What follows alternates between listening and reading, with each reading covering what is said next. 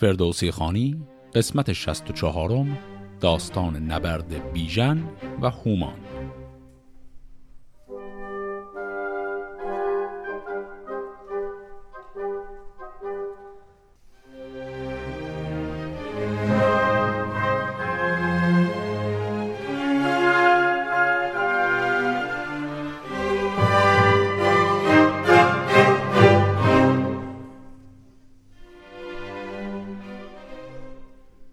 داستان قسمت قبل اونجا به پایان رسید که هومان که خسته شده بود از اینکه لشکر پیران و گودرز حاضر به نبرد نیستن هر دو از این میترسن که طرف دیگه بهشون کلکی بخواد بزنه. هومان خسته شده بود از این قضیه و خودش به تنهایی اومد جلو که با یکی از ایرانی ها بجنگه.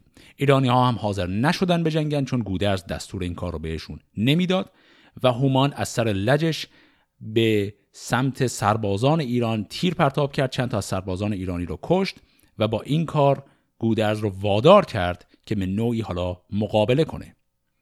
حالا ادامه داستان. خبر شد به بیژن که هومان چو شیر به پیش نیای تو آمد دلیر. ز هر سو چپ لشکر و دست راست برآمد ز گردن کشان کی نخواست. پس بیژن رو بهش میگن که هومان اومد برای این کار.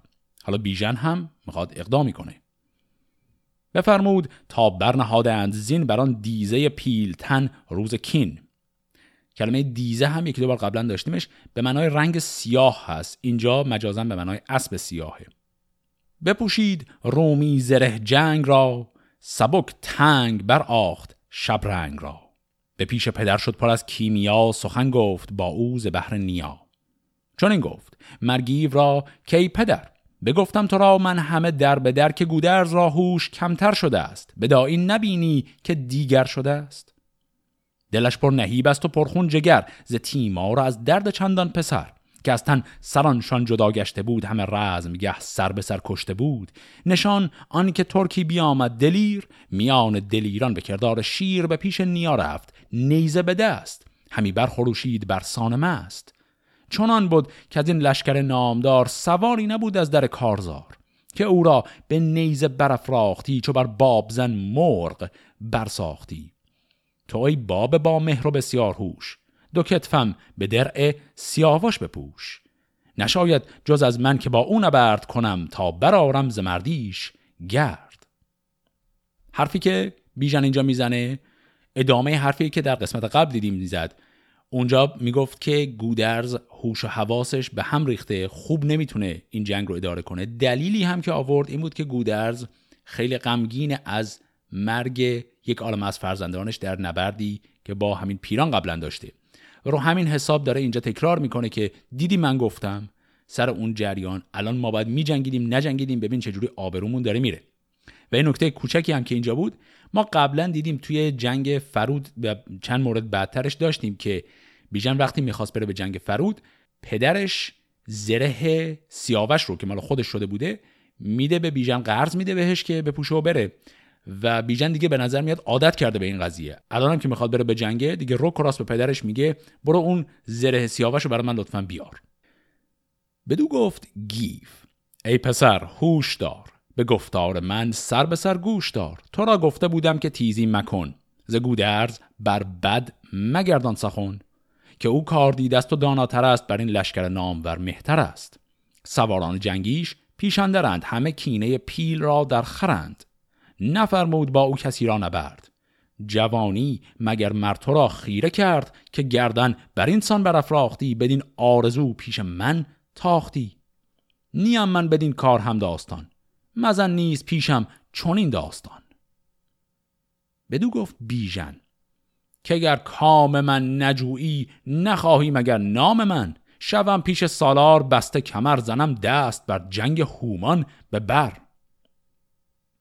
و از آنجا بزد اسب و برگاشت روی. به نزدیک گودرز شد پوی پوی. ستایش کنان پیش او شد به درد. همین داستان سر به سر یاد کرد که ای پهلوان جهاندار شاه شناسای هر کار و زیبایگاه شگفتی همی بینم از تو یکی. وگر چند هستم به هوش اندکی که از این رزمگه بوستان ساختی دل از کین ترکان بپرداختی. به هشتم فراز آمد این روزگار شب و روز آسایش آموزگار. که خورشید شمشیر گردان ندید نه گردی به روی هوا بردمید.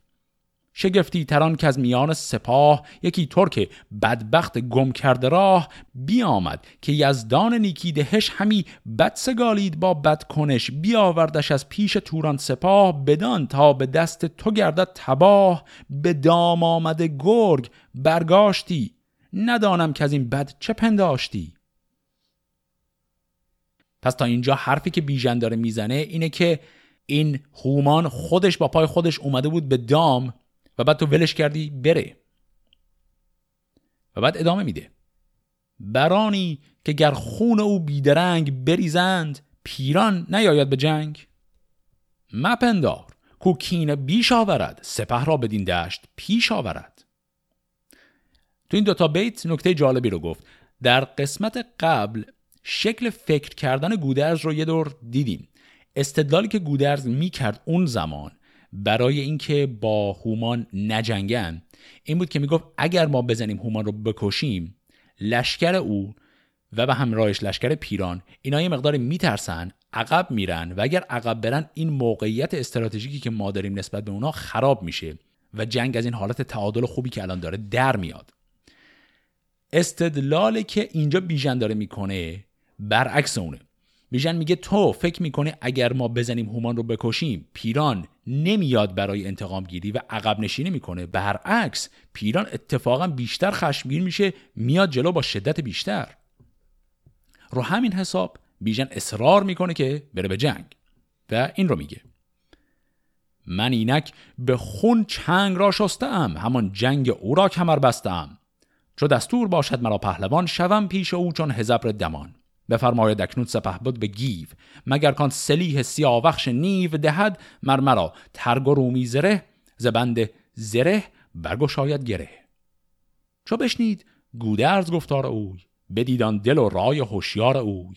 ز شادی بر او آفرین کرد سخت که از تو مگرداد جاوید بخت.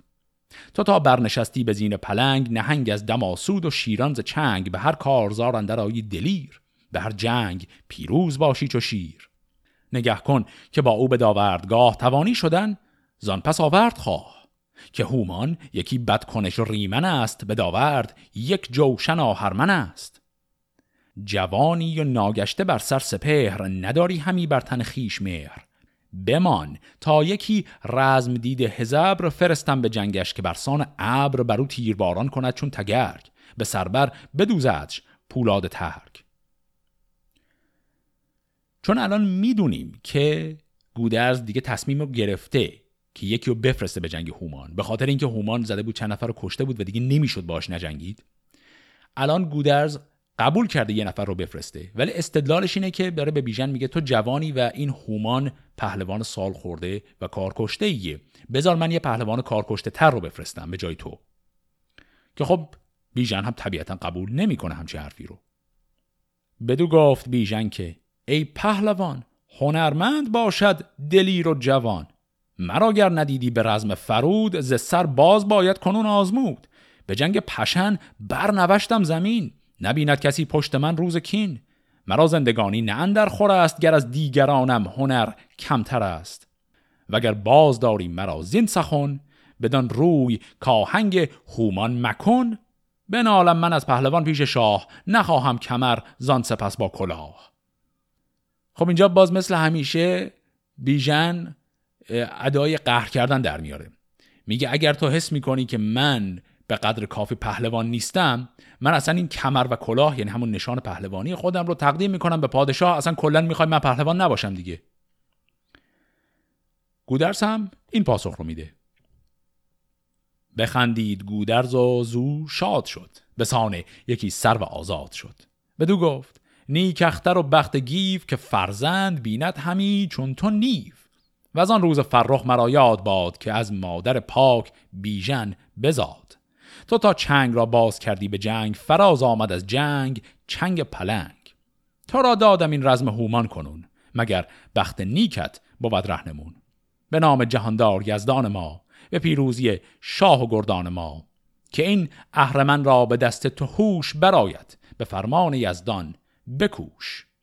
بگویم کنون گیو را کان زره که بیژن همی خواهد او را بده. اریدون که پیروز باشی بروی تو را بیشتر نزد من آبروی. ز فرهاد و گیوت برارم به جاه به گنج و سپاه و به تخت و کلاه.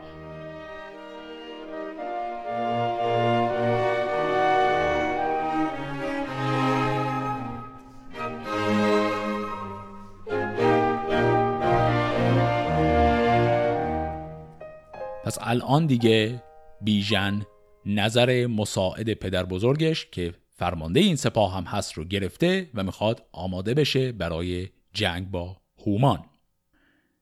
بگفتین سخن با نبیره نیا. نبیره پر از بند و پر کیمیا.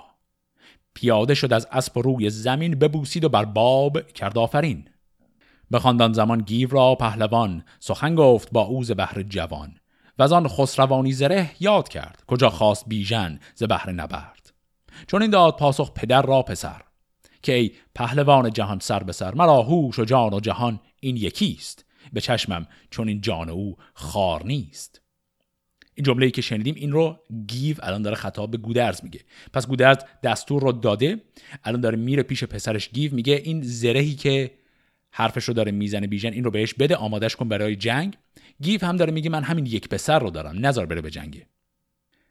بدو گفت گودرز که مهربان جز این برد باید برو بر گمان که هرچند بیژن جوان است و نو به هر کار دارد خرد پیش رو. و دیگر که این جای کین جستن است جهان را از آهرمنان شستن است. به کین سیاوخش و فرمان شاه نشاید به پیوند کردن نگاه. وگر بارد از میغ پولاد تیغ نباید که داریم از او جان دریغ. نباید شکستن دلش را به جنگ نپوشید باید بر او نام و ننگ. که چون کاهلی پیشه گیرد جوان بماند منش پست و تیره روان. چو پاسخ چنین یافت چاره نبود. یکی با پسر نیز بند آزمود. مگر بازگرداندش سرز جنگ همی چون مشعبد برآورد رنگ. این کلمه مشعبد یعنی همون شعبد باز. پس حرف اینه که گیو می‌بینه که گودرز رو نمی‌تونه راضی کنه. داره سعی می‌کنه به شیوه و حیله دیگری این پسر خودش رو باز داره از این جنگ. اینم رفتاری که قبلا هم بارها دیدیم. توی شروع داستان بیژن و منیژه هم عین این قضیه رو دیدیم که بیژن اونجا می‌خواست بره گرازها رو بکشه و گیو عین همین حرف رو می‌زد که تو جوانی همجوری سرتون انداز پایین برو توی دل خطر. حالا الان گیو می‌خواد یک استدلال دیگری بکنه پیش گودرز که ببینه باز می‌تونه راهی پیدا کنه که نظر بیژن بره. به گودرز گفت ای جهان پهلوان به جایی که پیکار خیزد به جان نه فرزند باید نه گنج و سپاه نه آزرم سالار و فرمان شاه. مرا خود شب و روز کار است پیش چرا داد باید مرا جان خیش اگر جنگ جویت سلیحش کجاست؟ زره دارد از من چه باید خواست؟ پس الان گیو چون می‌دونه بیژن خیلی دلبسته هست به این زره سیاوش. می‌خواد از طریق این زره سیاوش کاری کنه که بیژن نره. استدلالش اینه که این بیژن اگر خیلی آماده هست برای جنگیدن این زره خودش کوپ است. چرا همش می‌خواد بیاد زره سیاوش که دست منه رو قرض بگیره؟ حالا بیژن جواب میده. چون این گفت پیش پدر جنگ ساز که ما را به درع تو ناید نیاز برانی که اندر جهان سر به سر به درع تو جویند مردان هنر. چو درع سیاوش نباشد به جنگ نجویند گردن کشان. نام برانگیخت اسب از میان سپاه که آید زلشگر به داوردگاه. چون از پیش گودرد شد ناپدید دل گیو از اندوه او بردمید. پشیمان شد از درد دل خون گریست. نگر تا غم و مهر فرزند چیست؟ یکی با آسمان برفرازید سر پر از خون دل از درد و خسته جگر. به دادار گفت ار جهان داوری به نامت بدین خسته دل بنگری. نسوزی تو از جان بیژن دلم که از آب مژه تا دل اندر گلم. به من باز بخشش توی کردگار بگردان ز جانش بد روزگار. پس وقتی بیژن قهر کرد گفت خب اگر زره تو نمیدی نمی‌خوام مثلا خودم زره دارم. ویل کرد و رفت به جنگ. الان گیو پشیمون شد از اینکه این کارو نکرده و این دعایی که الان شنیدیم رو در پیشگاه خدا کرد. بیا آمد پرندیش دل پهلوان پر از خوندل از بحر رفت جوان. به دل گفت خیره بیازردمش چرا خواسته پیش ناوردمش؟ گر او راز هومان بداید به سر چه باید مرا درع و تیغ و کمر؟ بمانم پر از درد و اندوه و خشم پر از آرزو دل پر از آب چشم. و از آنجا دمان هم به کردار گرد به پیش پسر شد به جای نبرد. بدو گفت ما را چه داری به ننگ؟ همی تیزی آری به گاه درنگ. سیه مار چندان دمد روز جنگ که از جرف دریا براید نهنگ. درفشیدن ماه چندان بود که خورشید تابنده پنهان بود. کنون سوی هومان شتابی همی ز فرمان من سر بتابی همی. چنین برگزینی همی رای خویش ندانی که چون آیدت کار پیش. پس اینا حرفهایی بود که الان گیو خطاب به بیژن زد. وقتی که بیژن قهر کرد و رفت که بره به سمت میدان جنگ گیو پشت سرش رفت و با این حالت عتاب می‌کنه پسر خودش رو. و الان بیژن این جواب رو میده. بدو گفت بیژن که ای نیو باب دل من ز کین سیاوش متاب. نه هومان ز روی و نه از آهن است. نه پیل ژیان و نه آهرمن است. یکی مرد جنگ است و من جنگ جوی از او برنتابم به بخت تو روی. نبشته مگر بر سرم دیگر است زمانه به دست جهان داور است. اگر بودنی بود دل را به غم سزد گر نداری نباشی دو جم چو بشنید گفتار پور دلیر میان بسته جنگ برسان شیر. فرود آمد از شیده راهجوی سپرد اسب و درع سیاوش بدوی. این کلمه شیده هم بعضی وقتا ممکن اینجا مقدار ابهام به وجود بیاره. اسم پسر افراسیاب هم هست شیده توی داستانهای قبلی یک دو بار داشتیمش. اما این شیده که اینجا داره میگه اسم اسب گیو هست که اون رو هم باز یکی دو بار قبلا توی داستانها داشتیم.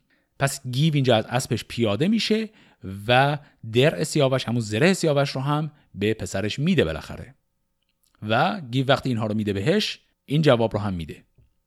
بدو گفت اگر کارزارت هواست چون این برخرد کام تو پادشاست بر این باره گام زن برنشین که زیر تو اندر نوردد زمین. سلی هم همیدون به کار آیدت چو با اهرمن کارزار آیدت. چون اسب پدر دید بر پای پیش چو باد اندر آمد ز رهوار خیش بران باره خسروی برنشست. کمر بست و بگرفت گرزش به دست. یکی ترجمان راز لشکر بجست که گفتار ترکان بداند درست. پس اینجا می‌بینیم که بیژن هم حالا که دیگه اسب و سره و همه چیز رو گرفته باز عین کاری که هومان کرد رو می‌کنه یک مترجم میاره در مورد اینکه مترجم نقشش چیه توی قسمت قبل کمی توضیح دادم. کلا خیلی واضح نیست. یعنی اگر ما بخوایم خیلی حالا دیگه گیر بدیم به داستان آیا اصلا مترجم اینها نیاز دارن ندارن؟ داستان خیلی این رو واضح نمی‌کنه. اما به هر حال در این جنگ هم باز بیژن هم یک مترجم با خودش داره می‌بره. بیامد به سان هزبر ژیان به کین سیاوخش بسته میان چو بیژن به نزدیک هومان رسید یکی آهنین کوه جوشنده دید.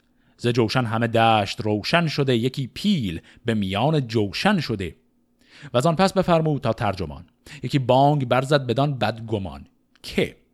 گر جنگ جویی یکی بازگرد که بیژن همی با تو جوید نبرد. همی گوید ای رزم دیده سوار. چه پویانی اسپن در این مرغزار که از افراسیاب اندر آید بد ز توران زمین بر تو نفرین سزد. به کین پی افکندن و بدخوی ز توران گنهکارتر کس توی. ز یزدان سپاس و به یزدان پناه که‌ت آورد پیشم بر این کینه‌گاه عنان باز کش زین تگاور هیون که‌ت اندر ز کینه بجوشید خون.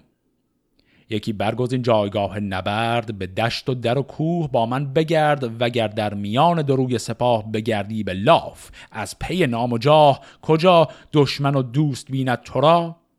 دل اکنون کجا برگزیند تو را؟ پس این پیامی بود که بیژن به مترجمش داد گفت برو این رو به هومان بگو. چو بشنید هومان بخندید سخت. چون این داد پاسخ که ای شوربخت بس ایمن شدی بر تن خیش بر مگر تنت را آمد از پیش سر؟ به لشکر به دانسان فرستمت باز که گیو از تو ماند به درد دراز. سرت راز تن دور مانم نه دیر چنان که از تبارت فراوان دلیر.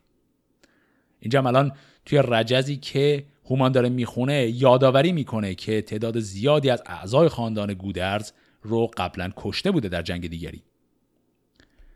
به چنگ من اندر به سان تزرو که بازش برد بر سر شاخ سرو خروشان و خون از دو دیده چکان کنان پر از او باز و خونش مکان.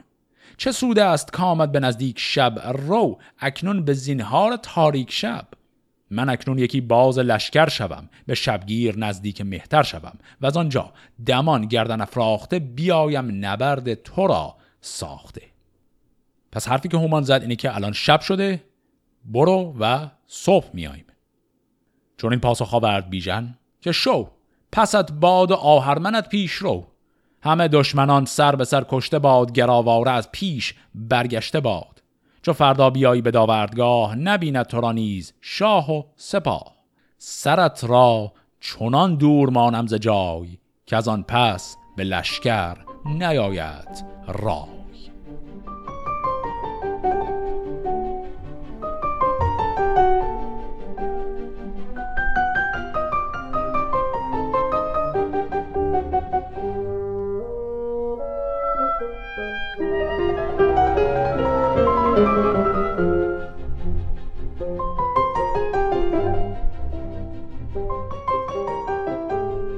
و از آن جایگه روی برگاشتند. به شب دشت پیکار بگذاشتند. به لشکرگه خیش باز آمدند بر پهلوانان فراز آمدند. همه شب به خواب اندر آشیب و شیب ز پیکارشان دل شده ناشکیب. این اصطلاح آشیب و شیب یعنی نگرانی و تشویش. پس هر دوی این پهلوان ها الان که برگشتن به خیمگاه خودشون شب رو در حالت آشوب و نگرانی دارن به سر می‌برن تا بالاخره صبح برسه. سپیده چون از کوه سر بردمید. شدان دامن تیر شب ناپدید. بپوشید هومان سلیح نبرد. بشد پیش پیران همه یاد کرد. که من بیژن گیو را خواستم همه شب همی جنگش آراستم. یکی ترجمان راز لشکر بخواند به گلگون باداورش برنشاند. همان در زمان بیژن آمد دمان. بسیچیده جنگ با ترجمان. به شیده شباهنگ بسته تنگ چو جنگی پلنگان گرازان به جنگ. زره تیره کرده بر پهلوی درفشان سر از مقفر خسروی. به هومان چون این گفت که باد سار ببردی ز من دوش سر یاد دار. امید استم اکنون که این تیغ من سرت را چنان بکسلاند ز تن که بر خاک خیزد ز خون تو گل. یکی داستان اندراری به دل که با آهوان گفت غرم ژیان.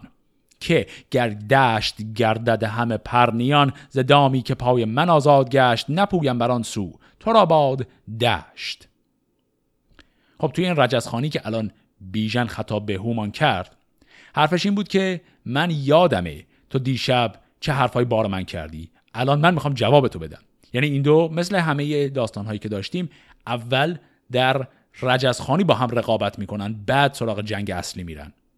و حرفی که الان اینجا بیژن در این داستان زد گفت که غرم ژیان خطاب به آهوها گفته این دشتی که پر از تله هست اگر کلش هم پر از پرنیان باشه من یکی حاضر نیستم برم تو این دشت. منظورش توی این تمثیل اینه که این جا جاییه که مرگ تو درش قطعیه و تو اگر عقل داشته باشی اصلا فرار می‌کنی. چون این گفت هومان که امروز گیو بماند جگر خسته پور نیف به کوه گنابت کنم کارزار وگر سوی زیبت برارای کار که فریاد رسمان نباشد ز دور نزیران کس آید بیاری نتور بدو گفت بیژن که تا کی سخن کجا خواهی؟ آهنگ آورد کن.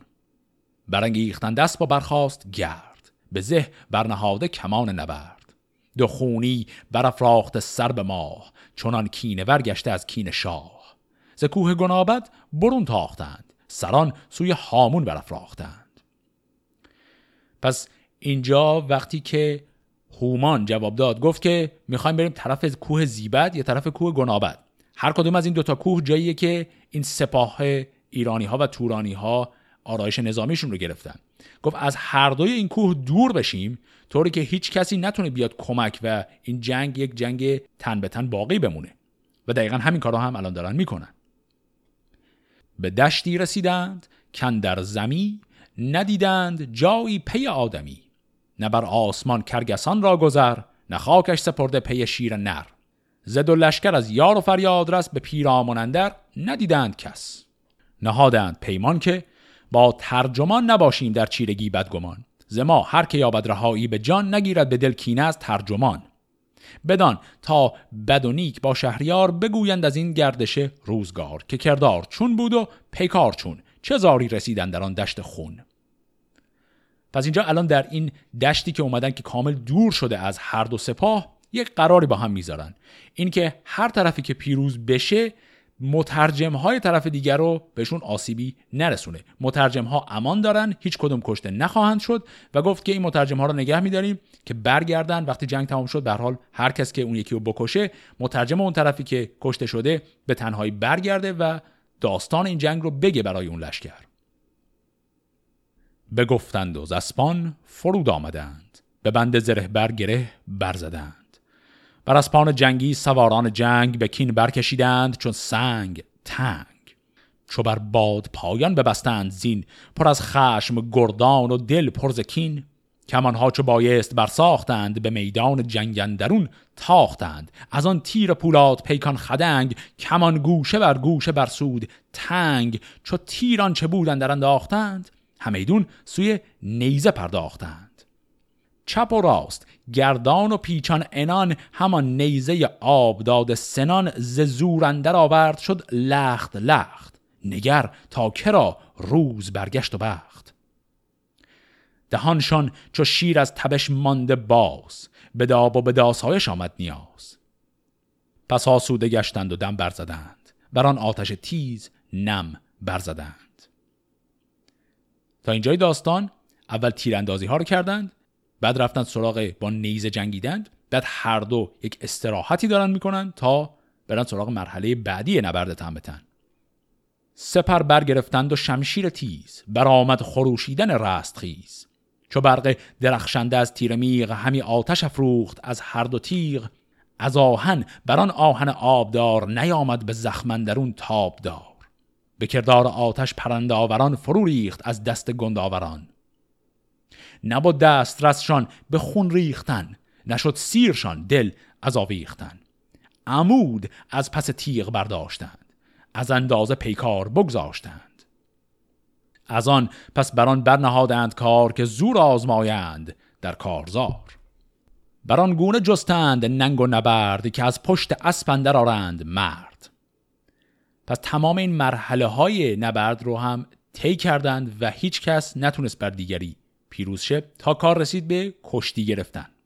کمربند گیرد که را زور بیش رباید از اسب افکند خار پیش. زنی روی گردان دوال رکیب گسستند در آوردگاه از نهیب. همیدون نگشتند از اسپان جدا نبودند یک بردگر پادشاه. پس از اسب هر دو فرود آمدند ز پیکار یک باره دنبر زدند. گرفته به دست اسبشان ترجمان دو جنگی به کردار شیر دمان.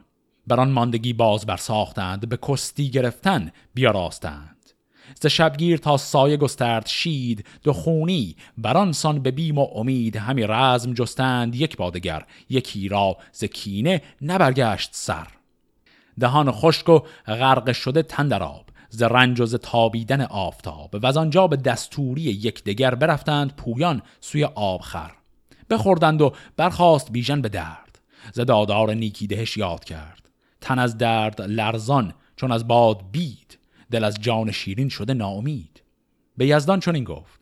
که کردگار تو دانی نهان من و آشکار. اگر داد بینی همی جنگ ما بر این کینه جستن بر آهنگ ما. زمن مکسل امروز توش مرا. نگهدار بیدار هوش مرا. جگر خسته هومان بیامد چو زاغ سیه گشته از درد و رخ چون چراغ. بدان خستگی باز جنگ آمدند گرازان به سان پلنگ آمدند. همی زور کرد این بران آن برین گه آن را بسودی گه این را زمین. ز بیژن فزون بود هومان به زور هنر عیب گردد چو برگشت هور خب این بیتی که الان خوندیم خیلی بیت مهمی بود. پس زور هومان از بیژن بیشتره و الان این نبرد همه مراحلش رو طی کرده و به هیچ جایی نرسیده.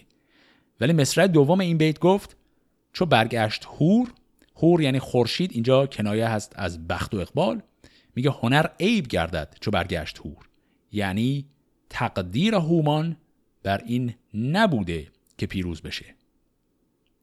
زهر گونه زور آزمودند و بند فراز آمدان بند چرخ بلند. بزد دست بیژن به سان پلنگ ز سر تا به پایش بیازید. چنگ گرفتش به چپ گردن و راست ران. خم آورد پشت حیون گران. برآوردش از جای و بنهاد پست. سوی خنجر آورد چون باد دست. فرو برد و سر کردش از تن جدا. فکندش به سان یکی اژدها. بغلتید هومان به خاک اندرون. همه دشت شد سر به سر جوی خون. نگه کرد بیژن بدان پیلتن فکنده چو سرو سهی بر چمن.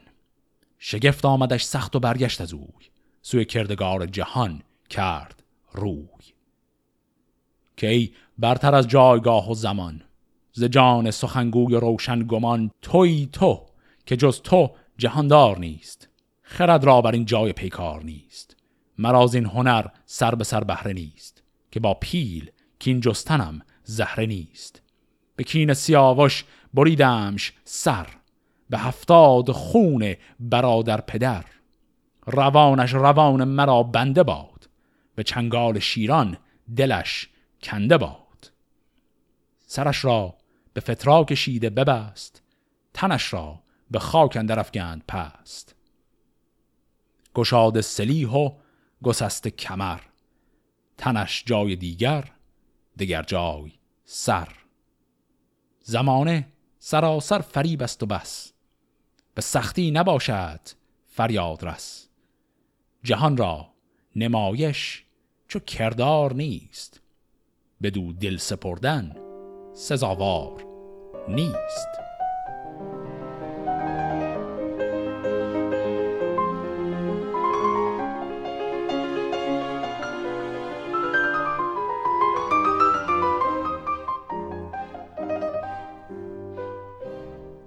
چو شد کار هومان ویس تباه دوان ترجمانان هر دو سپاه ستایش کنان پیش بیژن شدند چو پیش بت چین برهمن شدند.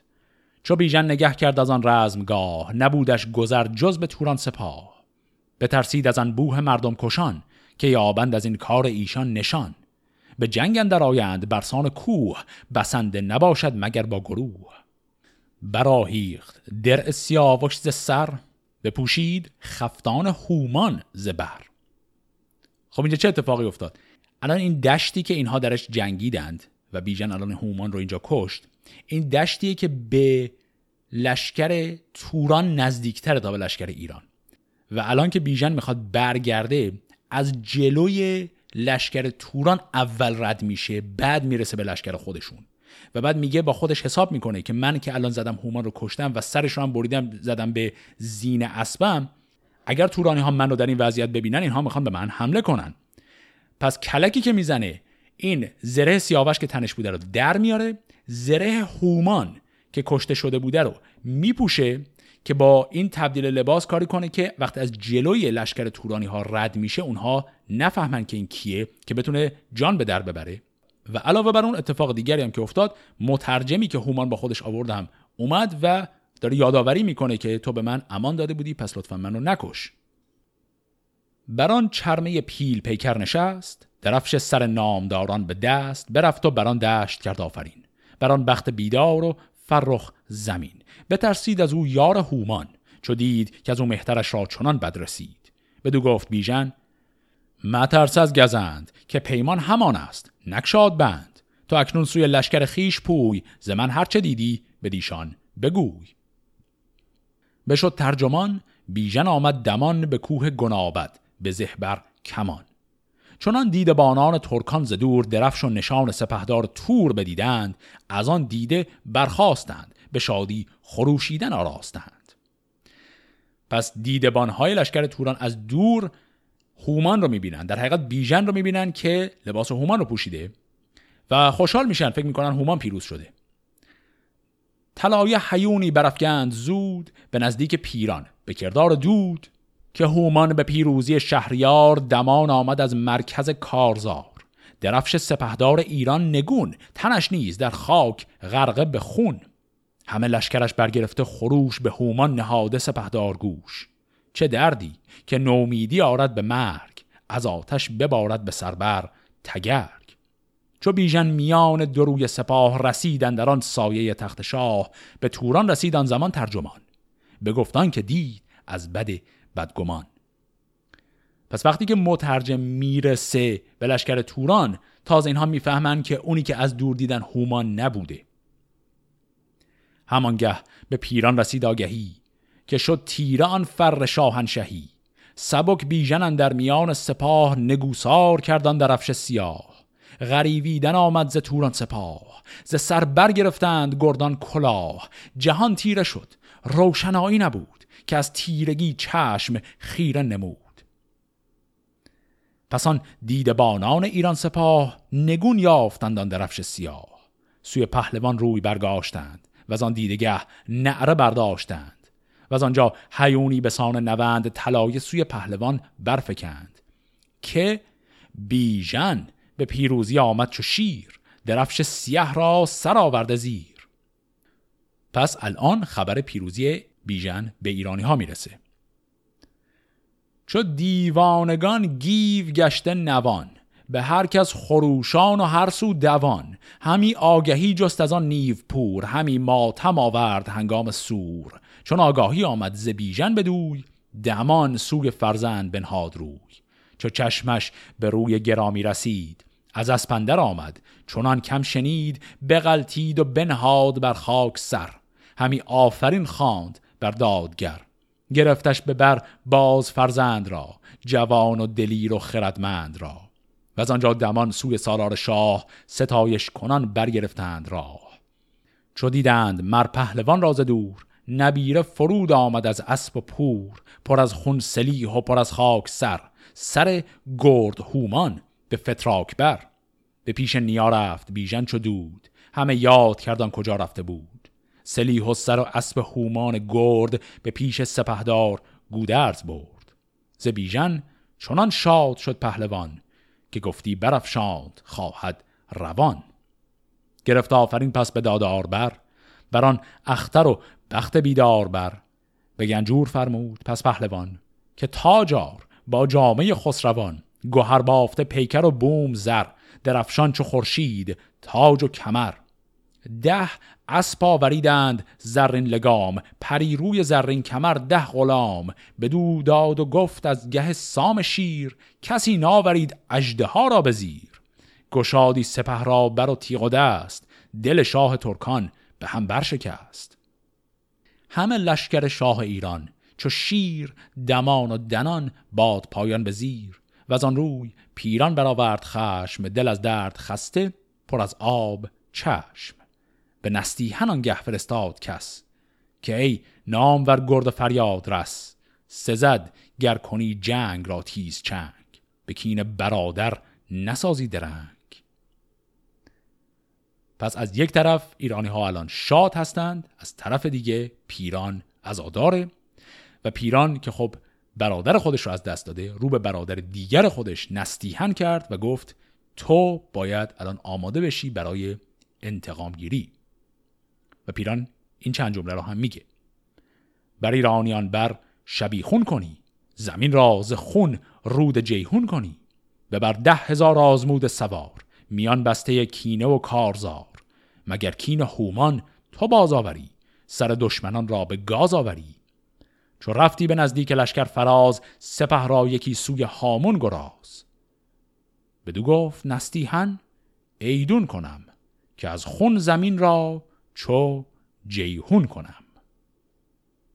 پس الان نستیهن می‌خواد به دستور برادرش پیران بره برای انتقام جویی از خون برادر دیگرش هومان. ادامه این داستان و ماجرای نبرد نستیهن با ایرانیان رو در قسمت هفته آینده ما هم دنبال می‌کنیم. قبل از پایان این قسمت هم من یک ایرادی که در قسمت قبل وجود داشت رو اینجا خوب تصحیح کنم. در قسمت قبل من ذکر کردم که یکی از صحبت هایی که پیران ویسه با برادرش هومان کرده بود خیلی شبیه بود به صحبتی که در خیلی قبلتر در دوران نوزر داشتیم. من اونجا گفتم که اون نصیحت در داستان قبلی رو ویسه پدر پیران کرده بود. اشتباه از من بود اون نصیحت رو اقریرت برادر افراسیاب کرده بود. و به همین دلیل رفتار پیران اینجا شبیه رفتار اقریرت در اون زمانه. البته این نکته در کلیت داستان تاثیر خاصی نمی‌گذاره. به هر حال تا هفته آینده خدا نگهدار.